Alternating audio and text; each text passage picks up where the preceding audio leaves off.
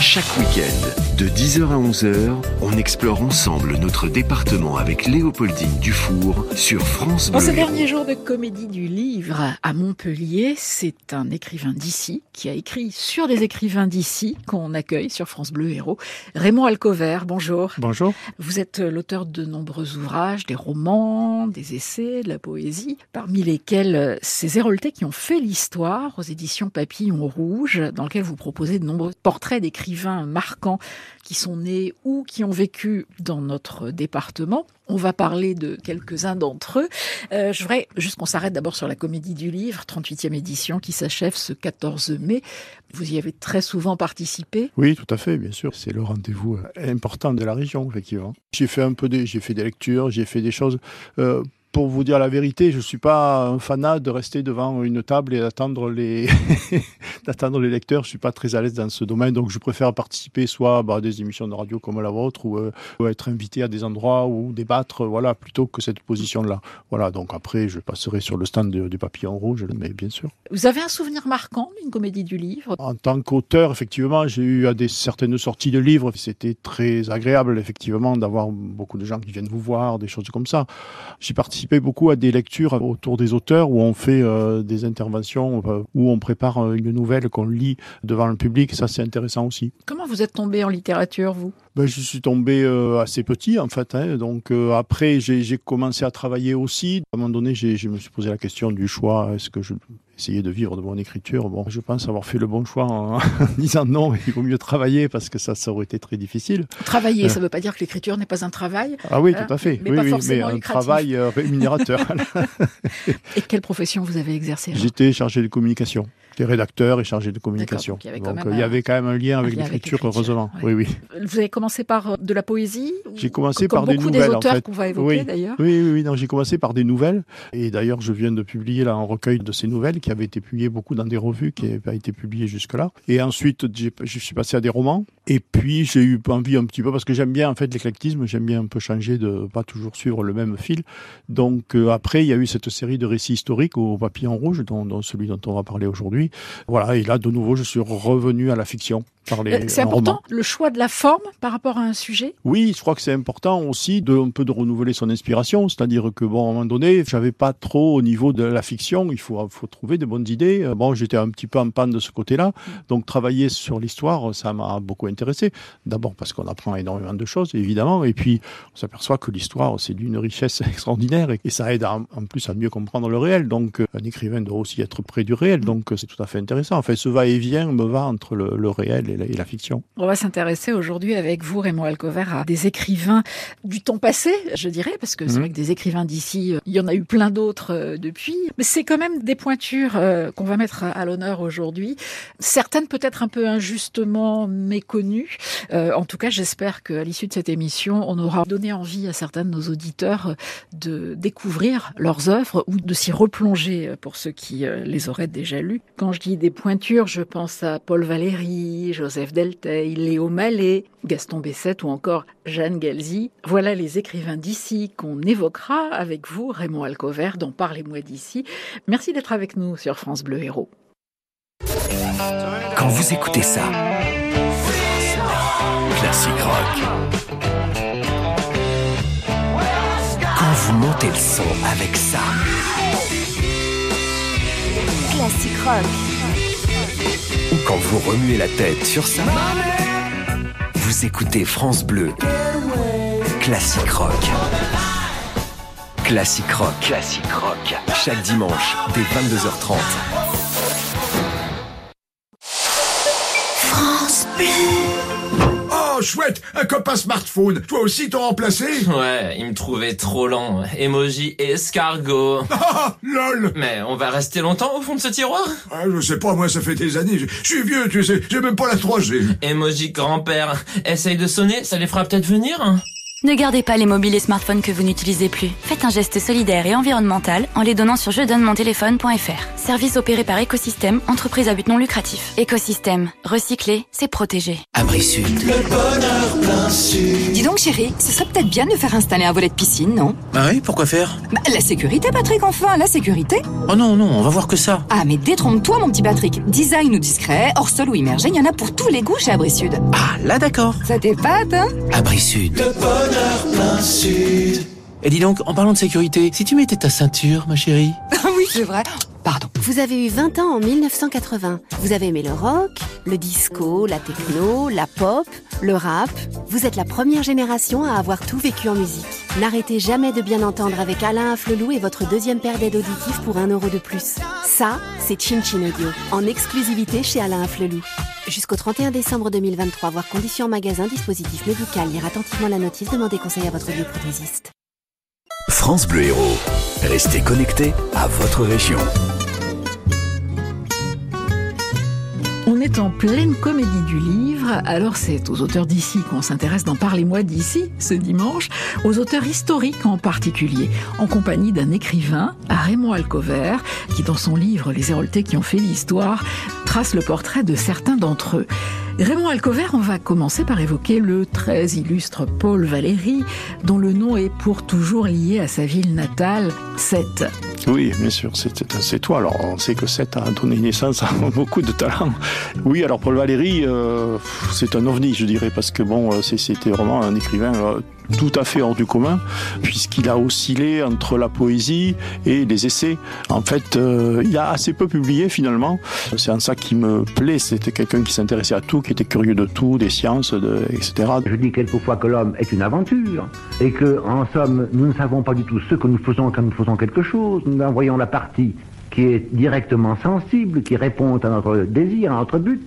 Mais nous ne voyons pas du tout les retentissements suivants. Il n'a pas arrêté de réfléchir, d'ouvrir son regard sur le monde, et presque son grand œuvre, c'est ces fameux cahiers, parce qu'il se levait tous les jours à 5h du matin, et avant de faire sa journée, il écrivait, il prenait des notes, il réfléchissait, il s'est donné lui-même, c'est ça qui est assez étonnant chez lui, comme propre objet d'étude en fait. C'est-à-dire qu'il savait qu'il était très intelligent, et il s'est mis à réfléchir à ça. Je demandais que l'on songe à la possibilité de constituer, comme on a constitué une politique du blé, du pétrole ou de l'or, une politique de l'esprit. C'était peut-être un vœu chimérique, puisqu'enfin l'esprit ne s'intègre pas dans la série des échanges exacts qui constitue la société. À essayer de comprendre le fonctionnement du cerveau, et c'est tous ces cahiers. Bon, c'est plus qu'un journal, hein. C'est vraiment un outil de réflexion. Alors c'est sorti sous la forme d'un livre qui s'appelle Tel quel, qu'on trouve en folio, où là il y a le meilleur de ces cahiers, et c'est très. Alors ce sont parfois des pensées très courtes, hein, parce que c'était pas forcément quelque chose qu'il voulait publier, c'était vraiment pour lui. Mais c'est d'une richesse incroyable. Il y en a 250 et quelques, c'est ça ? Oui, c'est ça. Il a écrit tous les matins de sa vie, à partir de l'âge adulte jusqu'à la fin, quoi. Donc c'est une somme très très importante. Alors bon, le résumé qu'en a fait Folio est très intéressant déjà. Puis il y a la poésie aussi. Il a oscillé sans arrêt entre la poésie. Alors à un moment donné, il a refusé, il a dit non, la poésie je n'en veux plus. Et cette fameuse nuit de Gênes là où là il a dit non, je veux, parce qu'il a été très féru de mathématiques aussi. C'était vraiment un esprit très rationnel en même temps. Donc il a passé sa vie à ne plus écrire de la poésie, à en réécrire, à en écrire de nouveau. Mais c'est quand même plus sous l'angle des essais qu'il est intéressant à mon avis. Et puis ce fameux livre qui s'appelle La soirée avec Monsieur Test, qui est un petit roman par contre qu'il a écrit à Montpellier d'ailleurs. Ouais. Au passage, c'est un des lieux vraiment littéraires de Montpellier, rue de la Vieille Intendance. C'est dans le même toute petite rue dans l'Écusson. Il y a une plaque hein, sur le portail de cet hôtel particulier. Parce que c'est aussi là où Auguste Comte, fondateur de la sociologie, a vécu. Et donc il a écrit au même endroit. En 1880.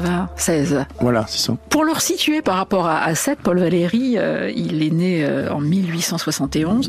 Il a écrit cette formule qui est célèbre, je suis né dans un de ces lieux où j'aurais aimé de naître. Voilà. C'est à lui qu'on doit la formule, l'île singulière. Oui, c'est lui. Parfois, les gens ne le savent pas, mais c'est lui qui l'a. C'est sa formule à lui, oui, qui restera pour l'éternité. Il habitait quai de la Marine quand il était gamin. Ça veut dire qu'il avait une vue sur l'activité du port, et Sète Bessette, à cette époque, c'était le premier port viticole du monde. Oui. Son attachement à la mer, ça vient aussi de cet ancrage tout petit dans ce décor tellement particulier. Oui, oui, et d'ailleurs, il le dit quelque part, il dit, enfin, c'est un sentiment que je partage d'ailleurs, que c'est rien de plus fascinant que de regarder un port, le mouvement des bateaux, effectivement, il est né avec ça, et la mer le poursuivra, j'allais dire, toute sa vie, puisque, bon, son poème majeur, c'est le cimetière marin. Ouais. Il y est inhumé d'ailleurs au cimetière marin. Il est inhumé. Bon, après, il a beaucoup vécu à Paris, en région parisienne, essentiellement. Mais il revenait régulièrement à cette vie parisienne. Ouais. Ouais. C'est lié indissociablement à son destin. J'ai lu quelque part qu'il avait... Son rêve, c'était de faire l'école navale. Et bon, ça n'a pas été possible. Il est parti vers le droit. Vous parliez de sa fascination pour les sciences, les débuts de la neurologie aussi, tous les mystères du cerveau. On sent quelqu'un, effectivement, d'extrêmement curieux de tout, ce qu'on appellerait peut-être aujourd'hui un HPI. Oui, c'est ça qui est le plus fascinant chez lui, c'est cette ouverture d'esprit et puis cette recherche continuelle intellectuelle qu'il a. Alors après, effectivement, il a été très honoré. Mais bon, il a eu quand même une vie assez difficile parce que bon, il avait pas tellement de moyens de subsistance, donc en fait, il a dû travailler au ministère de la Guerre. Bon, c'était pas génial, mais ça a été un petit peu difficile pour lui. Mais il est quand même, quand il publie la Jeune Parc, c'est un énorme succès. Et dans l'entre-deux-guerres, Paul Valéry, c'est un peu le poète officiel français, un peu comme a pu l'être Victor Hugo en son temps. Oui, c'est ça. Alors, il est en même temps, oui, il est poète, mais c'est aussi, alors il rédige énormément de préfaces, par exemple, il fait des conférences, effectivement, il est très demandé. Il est aussi un peu l'intellectuel officiel. Parce qu'en poésie, finalement, c'est assez maigre, hein, ce qu'il a écrit. Bon, on peut discuter sur sa poésie qui reste quand même assez classique. Il était effectivement son côté, justement, très scientifique, très, très précis, très, presque mathématique, se ressent dans sa poésie et peut-être il lui manque un petit peu de folie quelque part à des moments. Et puis ce qui est curieux, c'est qu'il est resté sur de la poésie classique, hein, c'est-à-dire en vers, alors que quand même il était dans une époque où déjà la poésie en prose existait et il a jamais passé ce cap. Ce qui ne sera pas le cas de Delteille qu'on évoquera plus tard. Il est entré à l'Académie française en 1925, Paul Valéry. Il succède à quelqu'un qui n'aimait pas trop, je crois. Oui, Anatole France. Alors quand il a fait son discours, il a été obligé. Il a taillé. Il avait des circonvolutions pour ne pas prononcer son nom. Ça, c'est les petites. J'ai découvert qu'il avait été président d'honneur de la SACEM. Je ne savais même pas que la SACEM existait à cette époque. Non, mais il a vraiment fait beaucoup de choses. Il meurt le 20 juillet 1945 à Paris. Première funéraille nationale pour un écrivain depuis Victor Hugo. Avec Paul Valéry, la France a perdu une de ses richesses. Il était né à Sète en 1871. Après une jeunesse sans événements, il arrive à Paris et publie ses premiers poèmes. Puis il s'enferme dans un silence et une méditation de 20 ans et reprend la plume pour devenir un de nos poètes et de nos penseurs les plus éclatants. Et une deuxième cérémonie à Sète, qui prend aussi une dimension assez extraordinaire. Eh oui, c'est sûr que pour Sète, c'était quand même quelque chose d'avoir quelqu'un comme ça, et oui. Espérance gardée envers Paul Valéry, moi l'humble troubadour, sur lui je renchéris, le bon maître me le pardonne. Et qu'au moins si sévère valent mieux que les miens, mon cimetière soit plus marin que le sien, et n'en déplaise aux autochtones. Alors il est mort effectivement honoré de toutes parts. Bon, en plus c'est une date un peu particulière, 45, c'est juste après la libération. Bon, la France s'ouvre un petit peu de nouveau. Il y a aussi cette espèce d'engouement autour de notre pays qui fait qu'on a envie de célébrer aussi des gens comme lui. Puis dans les rues de Sète, c'est la ville natale qui rend les derniers devoirs aux plus illustres de ses fils. Au long des quais, un cortège va conduire le poète jusqu'à ce cimetière qui a inspiré une de ses œuvres les plus connues, le cimetière marin. C'est ici que Paul Valéry retourne en ce jour où, comme il l'a dit, tout va sous terre et rentre dans le jeu. Une dernière citation, Paul Valéry, une phrase qui, je trouve, a beaucoup de résonance aujourd'hui encore. La politique est l'art d'empêcher les gens de se mêler de ce qui les regarde. Et oui, voilà, ça, toute sa lucidité est là. Paul Valéry, voilà pour lui. Jusqu'à 11h, c'est Parlez-moi d'ici. votre rendez-vous histoire sur France Bleu Hérault. Alors j'évoquais Delteille puisqu'on parlait de poésie très classique. Alors lui c'est un auteur qui... Là, oui, c'est moins classique. À l'inverse, voilà, s'est embarqué vraiment dans tout un tas de tentatives vers le surréalisme en particulier. Alors Joseph Delteille, peut-être que le nom parle quand même à certains de nos auditeurs, né en 1894, disparu en 78, il était au doigt. Et alors ce qui est très frappant, c'est quand on regarde des vidéos, qu'on l'écoute, il a toujours conservé cet accent rocailleux, un peu rocailleux, oui, voilà, de l'autre. Oui. Et même jusqu'à l'âge de 14 ou 15 ans, il ne parlait que patois, qu'occitan. Ouais. Donc c'est quand même étonnant, quoi. Et puis il est devenu quand même un grand écrivain français. Donc voilà, il vient vraiment d'un milieu, il est né dans l'Aude en fait, et il vient vraiment d'un milieu paysan, quoi. Et sa mère était, n'a jamais pu lire ses livres, elle était illettrée.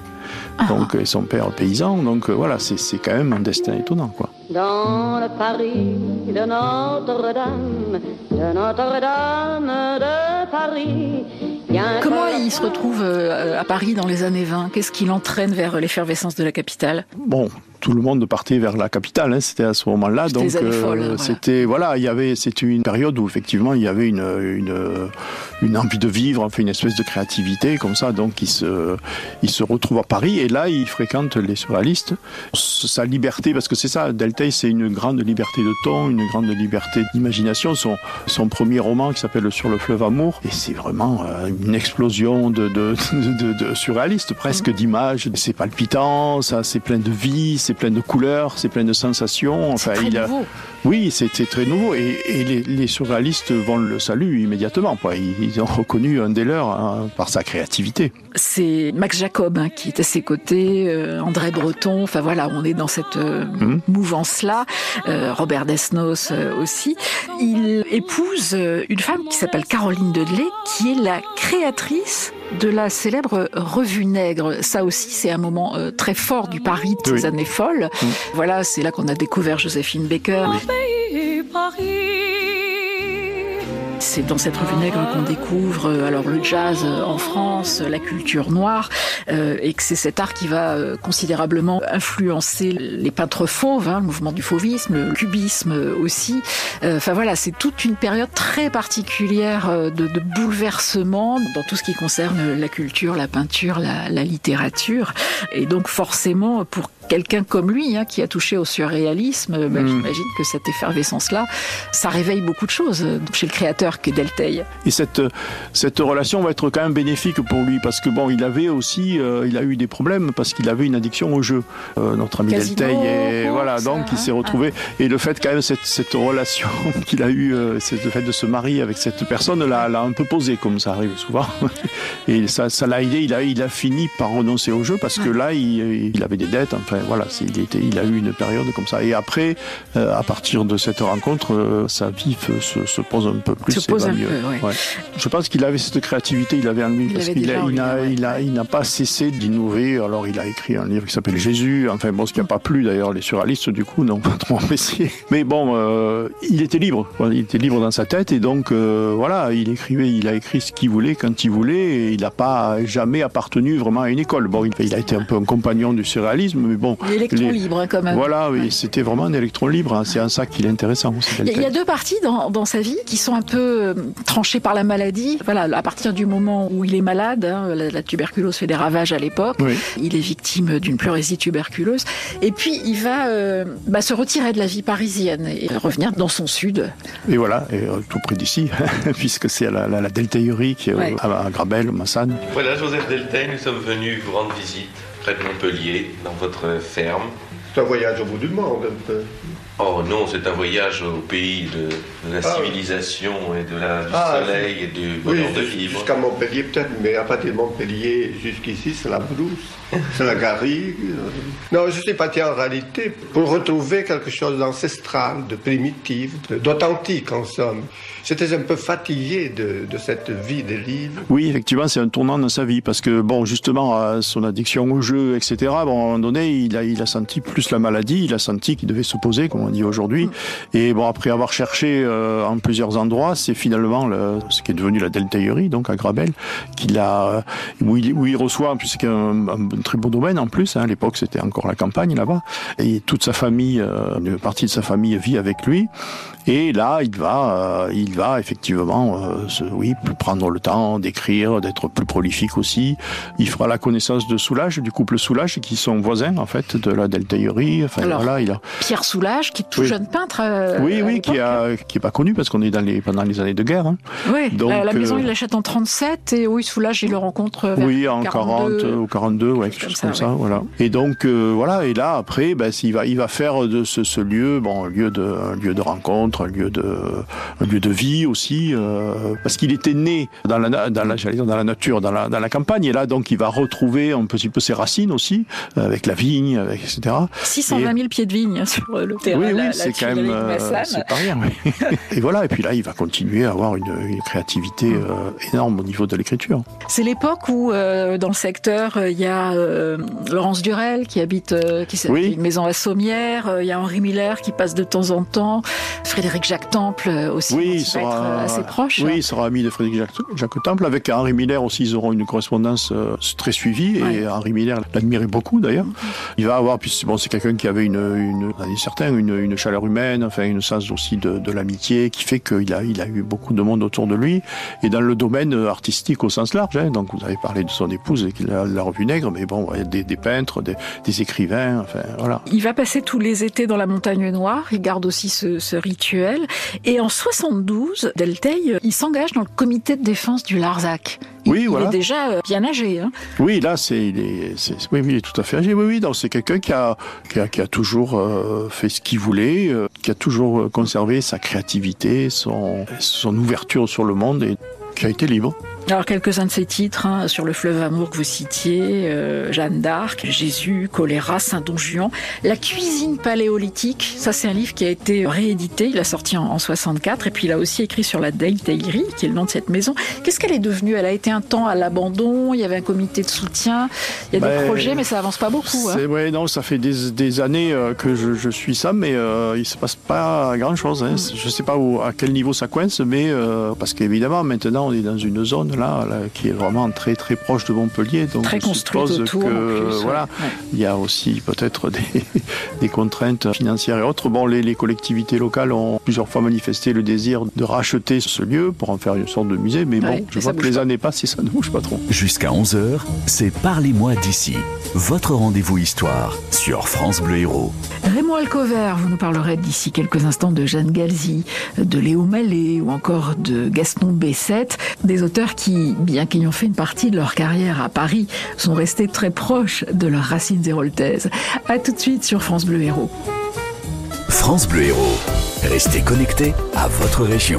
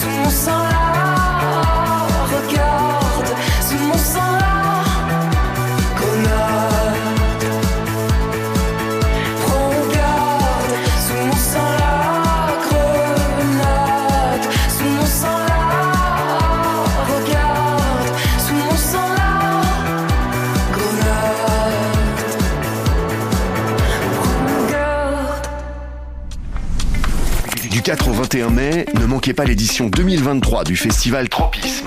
La Halle Tropisme, tiers-lieu culturel emblématique de Montpellier, sort le grand jeu. Découvrez, exposez les travaux des artistes et des collectifs qui font vivre le lieu, des installations inédites, des visites gratuites, des performances, des concerts. Le programme complet est sur tropisme.com. Vivez le meilleur du festival Tropisme en écoutant la radio partenaire, France Bleu Hérault. Quand vous écoutez France Bleu, vous n'êtes pas n'importe où. Vous êtes chez vous. France Bleu, partout en France, 44 radios locales, au cœur de vos régions, de vos villes, de vos villages. France Bleu Hérault, ici, on parle d'ici.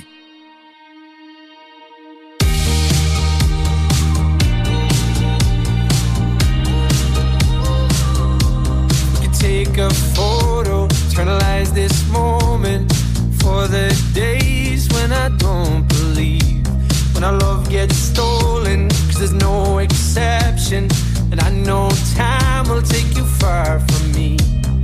Let this night invade my lungs, you're all I wanna breathe.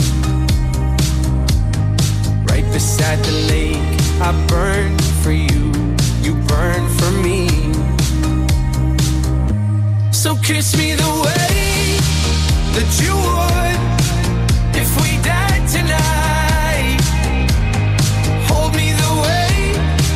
That you would for the final time.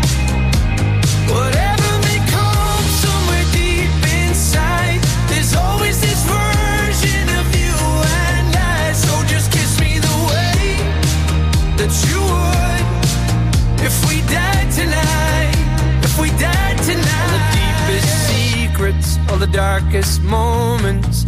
Oh, I promise they'll be safe with me. We've all been broken, there's no exception, but you carry it so gracefully. Let this night invade my lungs, you're all I want to breathe. Right beside the lake, I burn for you, you burn for me. So kiss me the way that you would if we died tonight.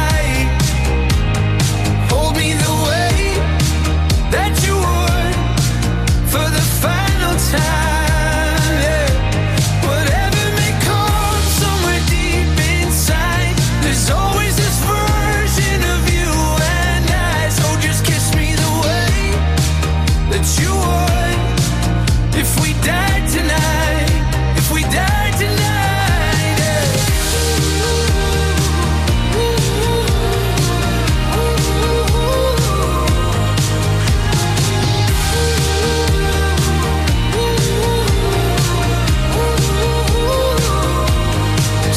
Let this night in my lungs, you're all that I wanna breathe.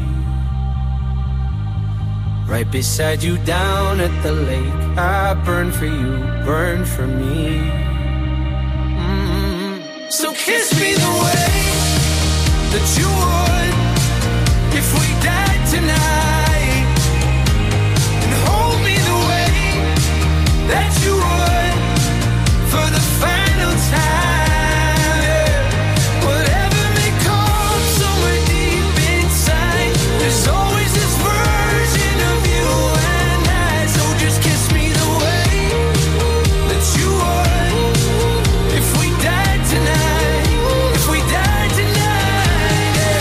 France Bleu Hérault. Restez connectés à votre région. Ces Héroltais qui ont fait l'histoire aux éditions Papillon Rouge, c'est un ouvrage signé par notre invité Raymond Alcovère. Alors Raymond Alcovère, vous racontez dans ce livre le parcours de personnages étonnants, mais aussi d'écrivains. Nous, c'est vraiment aux écrivains qu'on s'intéresse dans Parlez-moi d'ici. Des écrivains nés au siècle dernier pour la plupart et qui parfois ont été injustement oubliés. C'est le cas de Jeanne Galzy qu'on évoque dans Parlez-moi d'ici. Jusqu'à 11h, c'est Parlez-moi d'ici. Votre rendez-vous histoire sur France Bleu Hérault. Jeanne Galzy, alors il y a quelques endroits qui portent son nom à Montpellier. Il y a une plaque sur sa maison natale au 27 de la Grand-Rue Jean-Moulin. Elle est née en 1883 à Montpellier, morte en 1977 à Montarnaud. C'est pas si ancien. Je suis sûre qu'on prend plein de gens dans la rue, ils n'ont jamais entendu parler de Jeanne Galzy. Oui, Jeanne Galzy, c'est peut-être la moins connue, effectivement. Et c'est une jeune femme à l'époque qui manifeste beaucoup d'acuité et de talent pour l'écriture. Donc qui arrive assez vite à être publié, donc qui monte à Paris, comme on dit. Issue d'une grande famille protestante. Voilà, mais pas très argentée aussi, parce que assez vite, malheureusement pour elle, elle va perdre son père, donc elle va devoir en partie s'occuper de sa famille aussi. Et puis aussi cette maladie qu'on appelait la maladie de Pott, qui est une tuberculose qui atteint la colonne vertébrale. Tuberculose osseuse. Oui, qui va effectivement, là elle va se retrouver immobilisée, parce qu'à l'époque on ne savait pas trop soigner ça. Donc elle se retrouve avec un corset immobilisé. Alors, elle va faire des séjours à Palavas, à Berck. Et à Berck, ça marchera un petit peu mieux, mais on les mettait dans des corsets, on les mettait au soleil. Enfin, l'avantage, c'est qu'elle va se mettre à lire beaucoup. Mais elle, ça va durer des années. Vers 30-40 ans, elle a recommencé à avoir une vie normale. Ça a été une vie quand même difficile. Mais c'est ce qui va inspirer son œuvre, sans doute la plus connue, Les Allongés, qui va lui valoir le prix Féminin. Oui, alors ses talents d'écrivain sont évidents, elle est reconnue, d'ailleurs après elle fera partie même du jury féminin. Elle est aussi une des premières à avoir parlé de l'homosexualité féminine, ce qui dans les années d'après-guerre n'était pas non plus tellement fréquent. Et elle a une grande diversité là aussi d'inspiration, elle a écrit beaucoup de biographies, et puis vers la fin de sa vie, elle a écrit une sorte de saga, où elle prend justement une famille protestante, vous l'avez souligné, elle venait de ce milieu-là. C'est la surprise de vivre qui se passe en Camargue. Aussi à Paris, parce que elle suit plusieurs personnages en même temps. Donc. Mais là aussi, la fin de sa vie, ce ne sera pas très... elle va mourir presque inconnue. En tout cas, peu oubliée. Alors qu'à son époque, on dit qu'elle était aussi célèbre que pouvait l'être Colette. Oui, alors peut-être pas au point de Colette quand même, parce qu'elle avait peut-être pas l'aura qu'avait Colette, mais parce qu'elle était, je pense, c'était une femme plus discrète quand même. Colette, c'est Colette. Colette était un peu exubérante. Quelque peu. Ça avait faire parler d'elle. Voilà. Ça, c'est de la communication, comme on dit aujourd'hui. Oui, c'était quelqu'un qui était beaucoup plus rentré, beaucoup plus réservé. L'éducation protestante. Peut-être. Oblige. Voilà. Donc, elle n'a pas eu un destin. Elle a eu beaucoup de gens autour d'elle, etc. Mais elle a fini sa vie un petit peu oubliée. Donc, on l'a redécouverte récemment, en fait. Les éditions Chèvrefeuille étoilée ont réédité de ses romans. Ça s'appelle La Cavalière. Jeanne Galzy, donc, elle a été faire Normal Sup à Paris. Elle a été la première femme à enseigner dans un lycée de garçons à Montpellier pendant la Première Guerre mondiale. C'est à souligner. Et puis alors juste pour revenir, vous parliez de la question de l'homosexualité, une époque où c'était quand même assez difficile d'en parler, même si Colette était plus ouverte là-dessus, mais elle a entretenu une liaison avec une actrice de la Comédie française, puis plusieurs de ses livres vraiment abordent ce thème, alors pas frontalement, mais en tout cas il y a beaucoup de sensualité quand même dans l'Initiatrice aux mains vides ou encore Jeune fille en serre chaude.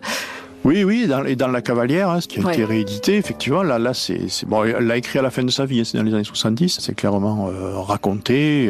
Alors cette comédienne, ça a été ça a été le grand amour de sa vie. Caroline Eugénie Second Weber. Voilà, je pense que c'est une femme qui est un peu plus âgée, qui avait une carrière de comédienne, qui voyageait beaucoup en Europe, il y a eu quelque chose, mais je pense qu'elle s'est un petit peu jouée de Jeanne Galzy, qu'il aimait beaucoup.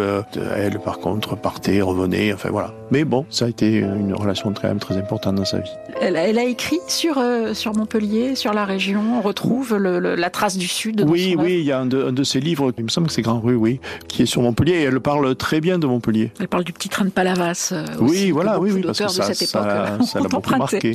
Alors, si vous avez envie de la redécouvrir, il y a 22 romans, cette biographie, des poèmes, des pièces de théâtre de Jeanne Galzy. Il y a de quoi faire. Parlez-moi d'ici sur France Bleu Hérault. Léopoldine Dufour et son invité explorent avec vous l'histoire de l'Hérault. Alors, Raymond Alcovère, je vous propose maintenant qu'on évoque quelqu'un dont le nom résonne à tous les gens qui habitent du côté de l'étang de l'Or, puisque la médiathèque de Mauguio porte son nom, l'école de Restinclière également. C'est Gaston Bessette. Pour autant, il est né à Albi, pas dans l'Hérault. Mais ses racines étaient du côté de Mauguio et du côté de Montaud. Il est né à toutes les vacances dans le secteur. Et après, ça a été sa terre d'élection, mais qui était un petit peu sa terre aussi familiale, d'origine. Alors, il avait un autre métier que l'écriture en parallèle, Bessette. ça qu'il est intéressant aussi. Il était médecin hygiéniste, on disait à l'époque. Il est resté médecin jusqu'à la fin de sa vie. Ouais. Il a mené de front les devis, quoi. Je trouve que c'est intéressant pour un écrivain. Enfin, moi, j'aime bien les écrivains qui sont dans le réel aussi, quoi, qui se passent pas leur journée devant un bureau en train d'écrire. Bon, et lui, il a vécu la médecine, et puis là, il a créé des ponts entre les deux. C'est-à-dire, il écrivait des articles littéraires dans les revues de médecine et inversement, dans les revues littéraires, il parlait de médecine. Enfin, donc ça, c'est intéressant. Il a été médecin hygiéniste. Bon, il a été résistant aussi, hein. Il s'est beaucoup impliqué malgré une blessure grave. Il a eu la colonne vertébrale aussi très très abîmée pendant la guerre. Et donc, il s'est quand même engagé dans la résistance en faisant profitant de ses talents et de ses connaissances en médecine et une conception de la médecine assez moderne, je dirais, en plus assez ouverte. Et c'est un joli parcours aussi. Un mot justement sur tout le temps qu'il a passé ici. On le disait, il est né à Albi, il est mort à Quissac, il est enterré à Mauguio, Gaston Bessette. Et quand il était gamin, il venait passer ses vacances, alors soit à Fabrègues chez son oncle, soit à Mauguio chez ses grands-parents. Il avait aussi, je crois que sa mère qui avait une propriété de famille du côté de Montaud. Il a écrit « Chacun porte un village dans son cœur, je porte le mien, c'est Melgueil, Mauguio ». Et c'est ce roman très poétique qui est « L'étang de l'Or ». C'est vraiment l'œuvre qui fait dire de lui, c'est le grand môle de Languedocien un peu. C'est vraiment tous ses souvenirs d'enfance, la nature magnifiée, il y a tout ça. Oui, s'il y a un lieu auquel on peut le rattacher, c'est l'étang de l'Or, effectivement. Oui. Et donc il a donné toute la lumière, toute la beauté. Et il a écrit aussi un autre livre, moi, que je trouve vraiment extraordinaire, ça s'appelle « Ce pays de Montpellier ». En fait, c'est là où on voit aussi son ouverture d'esprit et sa façon de travailler. C'est-à-dire que c'est un livre historique, en fait, où il raconte l'histoire de Montpellier, du pays de Montpellier, des origines aujourd'hui. C'est très documenté, très sérieux. Et en plus, c'est un écrivain, il a un style, quoi. C'est-à-dire que ça se lit vraiment agréablement, et même quand il fait un livre historique, c'est un vrai roman, un vrai livre d'écrivain. C'est de la littérature. Il est sorti sur le tard, celui-là, en 70. Voilà. Ouais. Mais enfin, franchement, moi, si j'avais un conseil à donner, ça serait celui-là. Parce que d'abord, on apprend énormément de choses. Et puis, il a une façon de raconter Montpellier et ses alentours tout à fait étonnante. Les cabanes de Mauguio portent encore l'empreinte de Gaston Bessette. Il y a la ville a même récupéré sa barque. Il y a un artiste qui fait une œuvre de sa barque. Et c'est vrai qu'il y a des photos où on voit. C'était un sacré gaillard. Hein. Il était très grand. Un petit peu avec la mâchoire un peu carrée quand il était jeune. Et il aimait aller à la pêche à Mauguio. Enfin, il y a encore plein d'histoires de cabaniers autour de Gaston Bessette. C'est vraiment quelqu'un qui incarne ce pays. Gaston Bessette, voilà, si vous avez envie de lire « Ce pays de Montpellier », il y a même un de ses livres qui a été adapté au cinéma à l'époque, qui s'appelle « Ces grappes de ma vigne ». Il aimait, comme vous l'avez dit, il aimait cette terre. Parlez-moi d'ici, avec Léopoldine Dufour, sur France Bleu Hérault. Alors, on poursuit cette découverte ou redécouverte des écrivains d'ici. On va un peu changer de registre, Raymond Alcovère, avec Léo Mallet, parce que jusque-là, on a parlé de poésie, de littérature assez classique. Là, on va entrer dans le roman noir avec quelqu'un qui a inventé un personnage dont le nom parle encore à beaucoup de gens. Nestor Burma, ça c'est le personnage. Et l'auteur, c'est Léo Mallet, enfant de Celle-Neuve. Vous êtes l'un des hommes qui décrivait le mieux Paris dans vos romans. Vous êtes né à Paris ? Non, je suis né à Montpellier, ça s'entend de temps en temps. Ah voilà, alors je me disais aussi, son accent faubourien, de temps en temps, une petite pointe d'ail. Il est né à Celle-Neuve, effectivement. Alors bon, enfin lui, il a eu un destin vraiment, c'est pas très étonnant qu'il était vers le roman noir, parce que bon, il perd son père il y a 2 ans, sa mère tout de suite après. Il est né en 1909. Hein. Voilà, donc c'est son grand-père qui l'a élevé. Donc il a eu vraiment un début de vie difficile, bon, dans un milieu pauvre aussi. Donc il fait des petits boulots ensuite et puis il part à Paris lui aussi, parce que bon, c'est vraiment une époque où c'est là que les choses se passaient.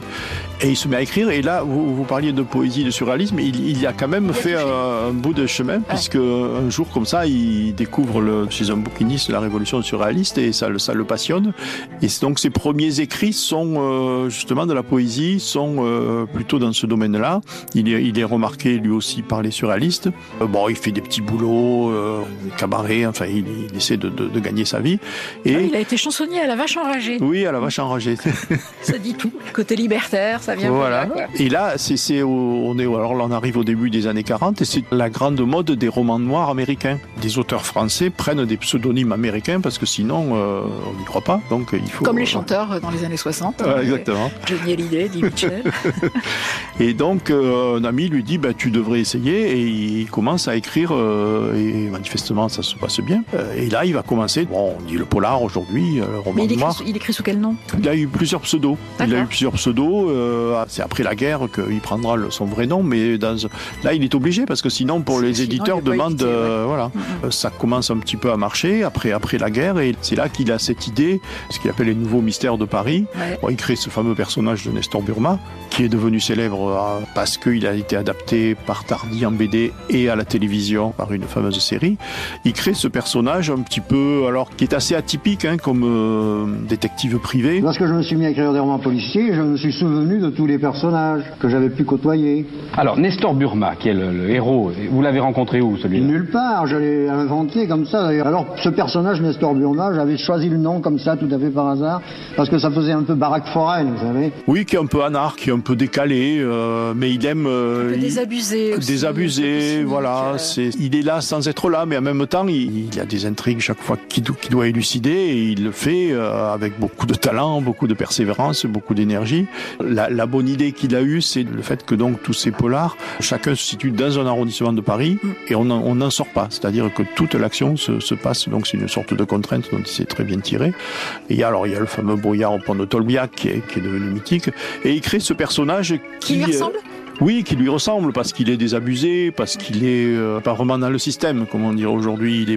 Il cherche pas forcément à gagner de l'argent. Alors ce sont des polars qui sont très structurés. Pour les amateurs de polars, ça tient vraiment la route, quoi. C'est vraiment les intrigues sont bien solides, bien posées. Il y a un grand talent. Alors et c'est ça qui est étonnant aussi, il utilise par exemple l'imparfait du subjonctif. Il a vraiment une forme de langue classique aussi. Ses dialogues sont excellents. Je fais des ateliers d'écriture et je donne comme modèle tout le roman est construit sur les dialogues, et bien sûr Nestor Burma cherche la vérité, et pour ça il tire les vers du nez, comme on dit, et tout ça se fait à travers des dialogues. Alors on voit comment il biaise, comment il triche. Une description aussi vraiment des lieux qu'il fréquente. Alors j'avais lu dans une biographie Léo Mallet que quand il était jeune à Montpellier, il fréquentait alors beaucoup le cinéma, le music hall de la rue de Verdun aussi. Le cinéma, c'était le pâté sur l'esplanade, et puis également les bordels montpelliérains, rue de la Fontaine, rue Alfred Bruyas, chez Emma derrière la gare, et qu'il avait un peu retenu toutes ces ambiances interlopes qu'il a ressorties dans Nestor Burma. Oui, alors après, il y a un peu un certain nombre, j'allais dire, presque de clichés du roman noir, effectivement, ça se passe souvent dans ce milieu-là, évidemment. C'est le polar, par définition, ça, il y est, lui. Et il fait ça très bien, parce qu'il a vécu tout ça. Il décrit des lieux qu'il connaît, il a cette espèce de gouaille aussi qu'il avait dans sa jeunesse, et puis ce côté anard, c'est-à-dire effectivement, il est anti-système, ça se voit évidemment. C'est plein de vie, c'est plein d'humour, c'est même si... Alors il y a toujours un petit peu une tonalité un petit peu noire, un peu négative, malgré tout, c'est pas un optimiste. Mais bon, il essaie, dans la mesure du possible, de faire éclater la vérité. Mais on va pas cesser faire, je vous garantis. Je rappelle immédiatement mon avocat. On veut dire quoi? Que vous étiez sur les lieux le jour du meurtre et que vous avez oublié ça, Vous vous rappelez pas de ce bijou? Non, jamais vu. Bon. Mais qui vous êtes, vous, parlez comme ça? Vous n'êtes même pas flic, vous n'êtes rien du tout! Oh, alors, je suis rien du tout, c'est sûr. Mais ça répond pas à la question. Il y a eu plusieurs adaptations, parce que moi je pensais à la série avec Guy Marchand, mais il y a eu aussi des films ou... Il y a eu quelques films, mais la meilleure, c'est celle, effectivement, la deuxième chaîne de l'époque qui avait fait cette série. Donc. Et Guy Marchand était vraiment parfait, parce qu'il y a ce côté un peu désabusé, cette distance un peu qu'il a avec le réel qui est parfaite. Alors, à mon avis, la seule erreur qu'il y a eu dans cette série, c'est qu'ils ont... elle se passe, j'allais dire de nos jours à l'époque, c'est-à-dire dans les années 70 ou 80. Oui, alors que ça, le premier Nestor Burma, il est sorti en 1942. Voilà, alors que c'est vraiment la France des années 40-50, quoi. Ouais. Donc voilà, ça c'est le bémol que je mettrais. Mais sinon, au niveau de l'ambiance, au niveau du jeu de Guy Marchand, c'est très bien. Et Tardy l'a mis aussi en bande dessinée. Tardy, c'est papa d'Adèle Blanc-Sec. Voilà, ça a quand même aussi permis de relancer sa carrière aussi. Tardy, il a un pouvoir. Même s'il copie servilement une photo représentant un pont, un paysage quelconque, son crayon y ajoute quelque chose.